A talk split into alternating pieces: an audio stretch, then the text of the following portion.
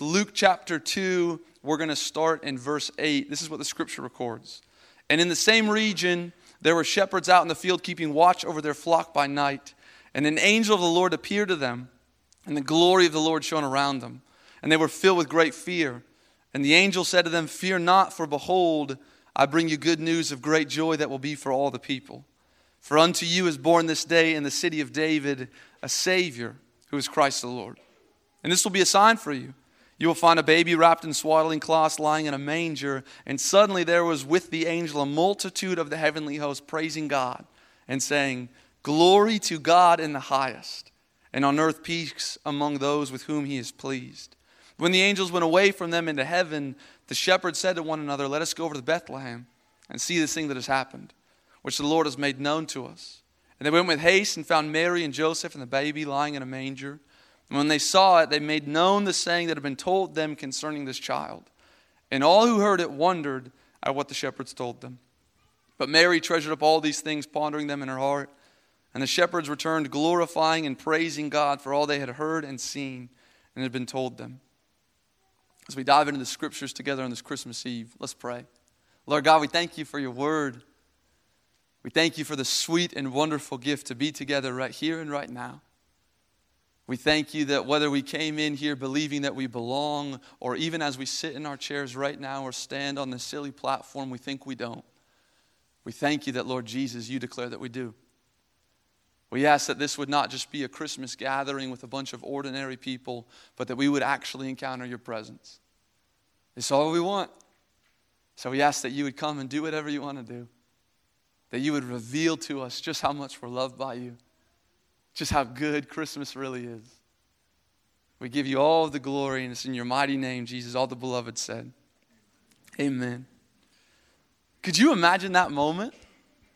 Like Mary starts going into contractions as heaven is peering over the balcony. And then these shepherds get this news that this Jesus, the Son of Man, the Son of God, is about to enter into the likeness of his creation, born into the dirt. This Jesus that we're all gathered around this Christmas season and tonight on Christmas Eve. This Jesus who holds all things together the one who is unexplainably holy, good, and beautiful and wonderful. This Jesus who is perfect love. The Jesus whom the scripture says all the fullness of God was pleased to dwell within. This Jesus who delivers us out of darkness and into the beauty of his light and his life. The one who offers us redemption and forgiveness of sin. This Jesus that, as we just read, is the good news of great joy for all people. That Jesus born at Christmas Day, and he's not just a friend or just a Lord or just a distant God. This Jesus is, in fact, the Savior. The Jesus whom all of heaven never ceases to declare, and even right now is declaring, Holy, holy, holy. This Jesus whom the multitude of the heavenly hosts in this passage of Scripture that we just read say, Glory to you, God, in the highest. This Jesus who would live a perfect life, a perfect life, and then be strung out on a cross for my sin and for your sin. This Jesus who would then rise again and get rid of death forevermore. This Jesus who offers us life and invites us into his kingdom to be in relationship with the one true God who made us. This Jesus who says to us, I will be cast out so you can be brought in that I will take it all so that you can experience my glory, that I will trade all of my holy so you could experience perfect love fully. This Jesus who looks at you and I and says, I will not give you what you deserve, I will give you far better. This Jesus who offers a new name, beloved, a new story, the gospel. This Jesus who is unexplainably holy, good, wonderful, and perfectly loving. This Jesus. He was not forced to come. Do you know that tonight? That he was not forced to come, that no one twisted his arm to step off the throne of heaven and into a dirty feeding trough that we call a manger. That Jesus coming at Christmas was not an inconvenience to him. That no one made him do it that right here and right now, You are not an inconvenience to the Son of God and the Son of Man. No, this Jesus, He wanted to, He chose to, He wants you, He chooses you. Oh, Christmas, it is perfect love coming to redeem His family because it's His delight to love you. Are you with me? Do you know that tonight? That this isn't just a good story. No, this is the gospel. The good news that the living God who made us, the one true creator God who absolutely loves us, he comes for us because he wants to. That God is not ashamed of his family, and you are his family, and he wants his family back. He wants us back. That's Christmas. So the angel said to them, Fear not, for behold, I bring you good news of great joy that will be for all the people. For unto you is born this day in the city of David a Savior who is Christ the Lord. Key verse I bring you good news of great joy that will be for anyone and everyone. That verse is declaring to us that Jesus, He's not a metaphor, He's real. This all happened. That this is not just some advice that we should now pull ourselves up by our bootstraps and do something about. No. This is news about what already has been done. A Savior has come. That you and I, a lot of the times, we reduce this down to good advice for day to day living. And yes, Jesus and who He is has massive implications for how we should live. But first and foremost, it is all about what Jesus has done. That Christmas is not a holly jolly, now we as humanity can put ourselves to rights again. No, it's actually the exact opposite. Christmas declares for all people that there is no answer for the sin and darkness that swells within us. But I bring you good news of great joy. A Savior has come. And what we need now is not advice on proper living. No. We need to receive the news and respond to it. Tim Keller says Imagine a small town, maybe one like this one. And let's just say that there's an enemy invading, an army invading and coming toward us. What that town needs is advisors, it needs advice. Someone should explain how defenses work, where the trenches should go, how the roadblocks should be set up, where the marksmen should be, where the tanks should go, and that the shelters should be over there. However, if a great king has intercepted and defeated the invading army, what does that town need then? It does not need advisors, it needs messengers. Messengers who say, I bring you good news of great joy that is for anyone and everyone. You don't need to worry about the invading darkness anymore. A great king has saved you. A king has intercepted death and darkness and destroyed it, destroyed it forever in his life and in his light. Now, you and I, we can choose to receive this news. Oh, let this news cause great joy in you and overflow out of you. Let this Jesus redefine and define your whole life. Live set free from death and darkness and step into the fullness of his love for you. Or you cannot. But let us make no mistake, it is for anyone and everyone. And let us make no mistake, the Savior is real. And it is only by His coming, only by His grace, only by His mercy, only by His death on His cross, and only by His resurrection that we are saved and made alive again. Where is Christmas for you tonight? What is Christmas for you tonight? Is it religious duty? Familiar story? Or is it awe and wonder and adoration? Has it erupted in your heart? Or still only on these pages? Floating thoughts in your mind? Or a gospel that changes everything? You see, it's all great and wonderful that Jesus has come. And his coming is good news of great joy. But for us, it begs the question why? Why would he come? Why Christmas? Another Christmas passage, it has this singular verse in it that almost gets lost in the entire narrative. It's verse 21 of the beginning pages of Matthew. And it gives us the answer to the why. The scripture records She will bear a son, and you shall call his name Jesus, for he will save his people from their sins. For he will save his people from their sins.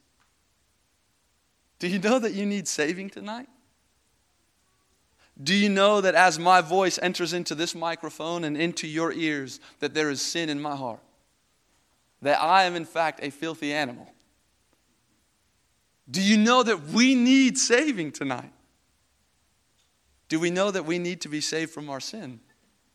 But that is not doom and gloom, that it's not shame and guilt and ridicule and condemnation. No, it's awesome because we have a Savior. His name is Jesus and he will save his people from their sins. Are you with me? This is incredible. That just as Haley read for us, the people who walked in darkness have seen a great light. Those who dwelt in a land of deep darkness, on them is light shone.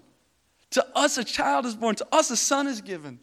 Wonderful counselor, mighty God, everlasting Father, Prince of Peace. His name is Jesus, and he will save his people from his sins, from their sins. All our lives long, we've probably heard a lot of things said about Jesus.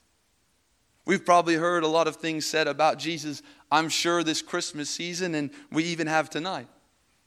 And a lot of times at Christmas, we talk of who Jesus is. And oh, we could spend our whole lives long talking of who he is and never even scratch the surface. But in light of who Jesus is, what did he say?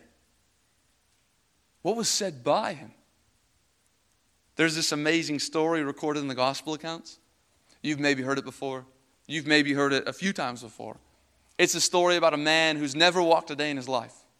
A man who can't walk and he just has to kick it on his mat all the days and watch the people pass him by. And he had heard about Jesus. And his friends, they had heard about Jesus. And the Bible says that his friends come and they pick him up and they carry him to the house where Jesus was. And when they get there, it's so crowded that they can't get in. That there's no room in the front door, that they scurry around the back, and that there's no room in the back door. They try to peek in through the side window, and there's no room through the side window. So the Bible records they go up on the roof. And they dig a hole in the roof, and they lower their friend who cannot walk down into the house where Jesus is. And Jesus, he looks up and he sees the friends, people who bear the image of the Most High God. And then he looks down and he sees this man who's never walked a day in his life, who bears the image of the Most High God. And the Bible records Jesus looks at this man and he says, Son, your sins are forgiven. I imagine all our lives long we've heard some things said about Jesus. That during this Christmas season, as you and I get all holly and jolly, we've probably heard quite a lot of things about Jesus. That even tonight we've heard some stuff about Jesus. But in light of who Jesus is, what he says Son, your sins are forgiven. Now, if you really imagine that moment, it's kind of a letdown. Like, for sure, for this man and his buddies and what they were thinking, right? Like, after all, they brought their friends to Jesus for one reason he couldn't walk. Jesus was a miracle man, and Jesus just looks at him and says, Son, your sins are forgiven? It's still a pretty amazing moment. But it's quickly interrupted, the Bible records, by these religious people. And they say, Whoa, whoa, whoa, whoa, whoa, whoa, hold on, Jesus. Only God can forgive sin. And they're grumbling in their hearts. But little do they know, this is Emmanuel, remember? This is God with us. God in a bod, skin and bone, moving into the neighborhood. Only God can forgive sin, yes. And God is in the room. The one true God just called a broken, hurting, neglected, dirty man son, and then forgave him of sin. But Jesus, the Bible says, he answers these religious people. He says, Okay, okay, okay. You want to know that the Son of Man has authority on earth to forgive sins? Okay. So Jesus, he turns to the paralyzed man and he says, I say to you, rise, pick up your bed, and go home.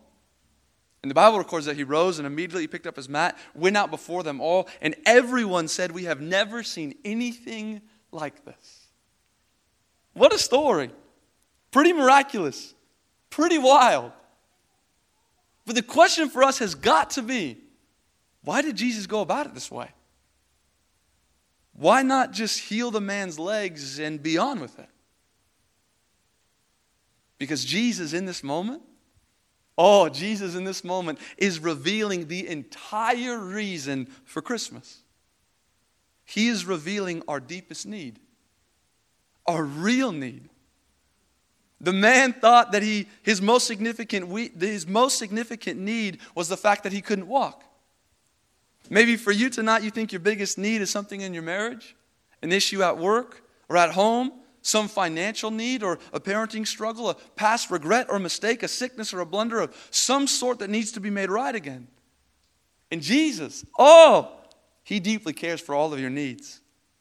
He heals the man's legs, remember? He deeply sees, intimately knows, and has compassion and desires healing and fullness from all of your issues and needs and concerns. Jesus cares more than anyone about your life and all of your moments. But He came, Christmas, so that we might be forgiven of sin, set free from death. That Jesus, He's interested in all of our conditions and all of our concerns, but He didn't come for that. Perfect love came at Christmas to offer repentance and give forgiveness. He came to offer a turning from an old life into eternal life. She will bear a son, and you shall call his name Jesus, for he will save his people from their sins. That you and I, all our lives long, we've probably heard quite a few things about Jesus.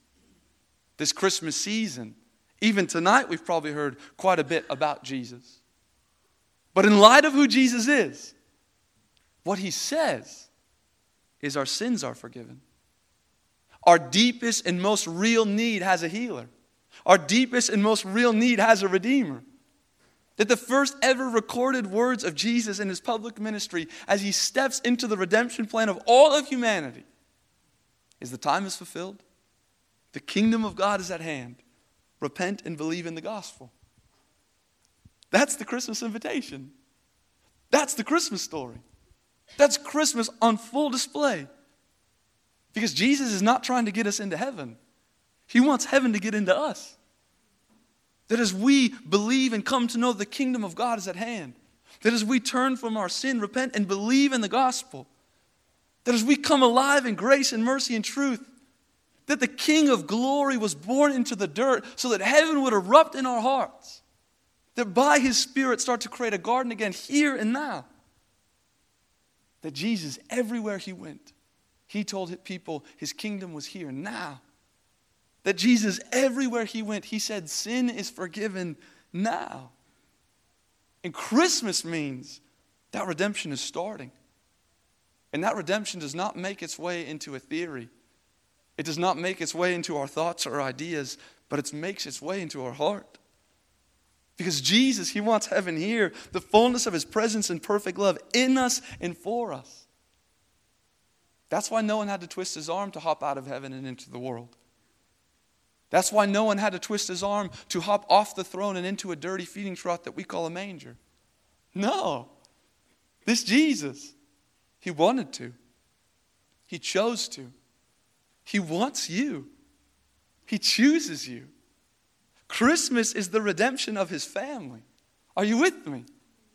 Do you know that tonight? Do you know the good news of great joy that is for anyone and everyone is that because of Jesus, we are invited by grace to turn from our sin, be forgiven, and experience his life in us forevermore. And that it is not doom and gloom, that it is not shame and guilt and ridicule and condemnation. No, it's awesome because we need saving. And we have a Savior. That we've heard a lot of things said about Jesus. But if we want to come alive in this, we must be transformed by what was said by Him. Your sins are forgiven. Jesus said, Follow me, and that invite was to anyone and everyone. Jesus said, God so loves us that He sent the Son that whoever looks upon Him and believes in Him would be saved. Jesus says things like, Daughter, child, son, friend, beloved. Says things like, go and get the best robe and put it on him and shoes on his feet.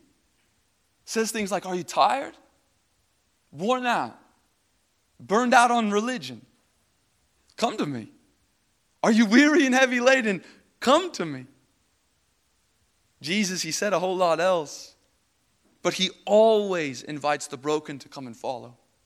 He always forgives the repentant sinner. He always speaks of life and light and never of death and ridicule.